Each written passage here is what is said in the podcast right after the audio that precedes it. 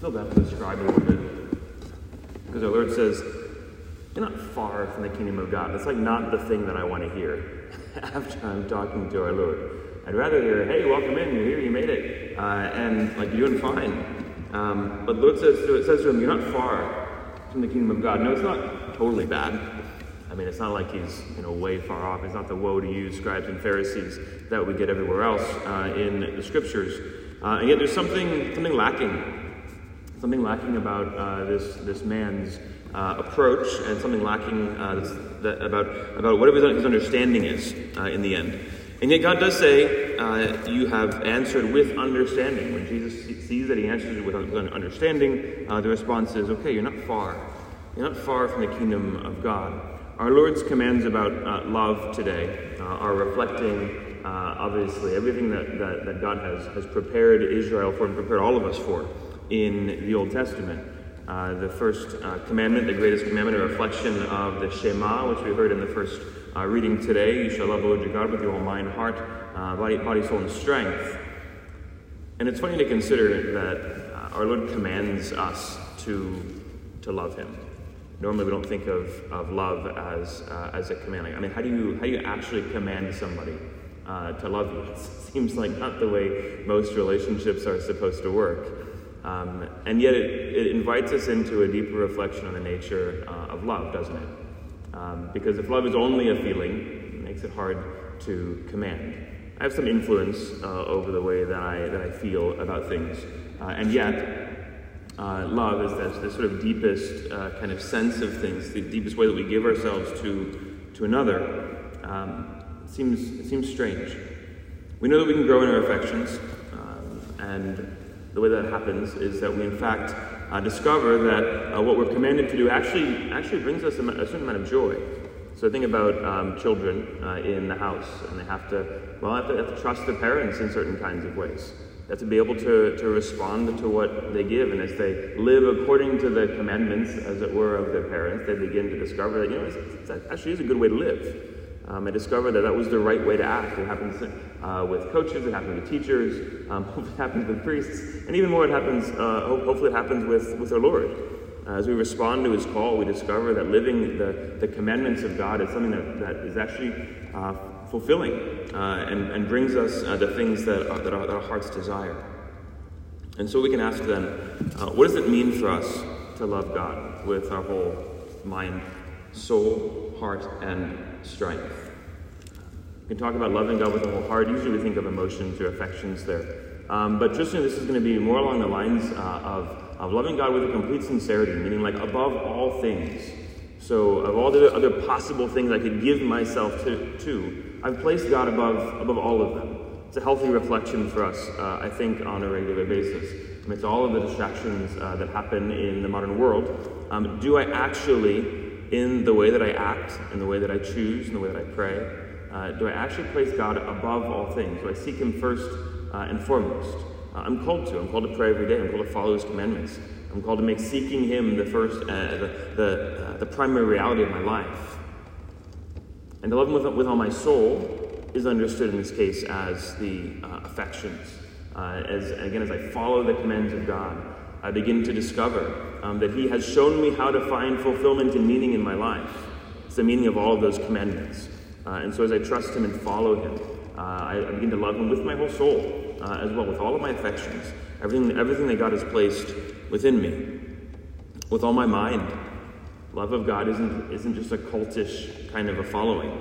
Um, the love of God seeks the truth um, because He is truth. Our Lord says that of Himself in the gospel, and the way and the truth and the life. It has to be something that is coherent and, in that sense, reasonable, um, but something that also uh, demands uh, my, my, my, whole self. And of course, to love God, God, with all my strength. We know it's hard to do the will of God sometimes. Uh, and I have to play, I have to put the effort into it. Uh, and uh, that's, that is, again, part of the call um, to love God above all things. He also references um, today, uh, again, that, that Shema. The Lord your God is, is one Lord. And I think it's something important for us in the modern world to begin to reflect on. There are many who think that it's perfectly okay to dabble in other kinds of religions, especially the, the Eastern pagan religions, as if all religions were created equal. Um, we always consider other religions to be a preparation for the gospel, preparation for the fullness of the gospel. Um, but they are, in fact, superseded by the coming of Christ. They're superseded by the gospel itself. You know, when people begin to dabble in other religions, uh, and, and, especially pagan things, and all the all the New Agey stuff, the, the, again the paganism, the psychics, and the witchcraft, and the Wicca, and even even yoga um, has had uh, lots of issues. Um, Freemasonry is another one. Um, all these all these things um, begin to open people up to the movements of spirits that we can say are frankly not not angels. Uh, and, and as I've had to pray with people and work with people in various ways, some of those, some of the things that begin that begin to come up. Uh, and so I offer that uh, as a particular reference to the gospel today, to say that God is the only God. Anything else out there that is moving in a spiritual kind of a way that leads us away from the God who has revealed himself in Jesus Christ um, is not coming from heaven. And it's something that we ought to be uh, aware of and leads people into spirals and cycles of darkness and evil um, that really uh, is, ends up being extremely detrimental um, and can lead us, uh, again, uh, totally away from God. Among all, of the, all those other religions uh, that are out there, there's only one founder uh, who himself claims to be God, the only one founder who himself rose from the dead, uh, and that's our Lord Jesus Christ. And so he is the one um, who I am called to love with my whole mind, heart, body, soul, and strength, and the one in whom I get to place my trust and confidence. It's also fascinating, briefly, to note that in order to love God, I have to love my neighbor. He says, Whatever you do to the least of my brethren, you do to me. Somehow, this love of neighbor is made, uh, is placed on the same plane as, as loving God, although it remains the second commandment. So, what does love of neighbor consist in? Oftentimes confused, I think, in the modern world with social justice, which is just a political concept which tries to establish economic sameness. Um, we are rather seeking the good of the other. Can be done poorly, all right, this is for your own good. You know, it's a, so it's a, a line that, that, that, doesn't always just um, resonate well with us. But Lord says it well in the gospel. He says, He says, love your neighbor as yourself. Or he says it elsewhere, the golden rule: do unto others as you would have them do unto you. It helps us to be attentive to the needs of others, and not just what we think uh, they need in order to be to be better. Uh, we can see that the, that the, seeking of the good of another really does include um, bodily goods as well.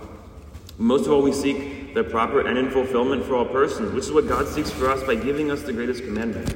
Right? We seek Christ for others, not just to, to just not, not just to convert somebody rather, um, but in fact to love them.